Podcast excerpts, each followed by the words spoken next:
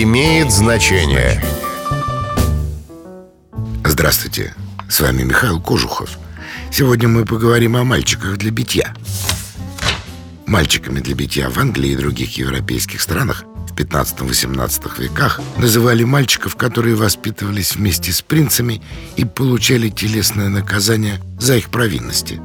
Эффективность такого метода была не хуже непосредственной порки виновника, так как принц не имел возможности играть с другими детьми, кроме мальчика, с которым у него устанавливалась сильная эмоциональная связь. Выражение «мальчик для битья» стало крылатым, и им называют того, кому приходится расплачиваться за чужие проступки. С вами был Михаил Кожухов. До встречи. Имеет значение.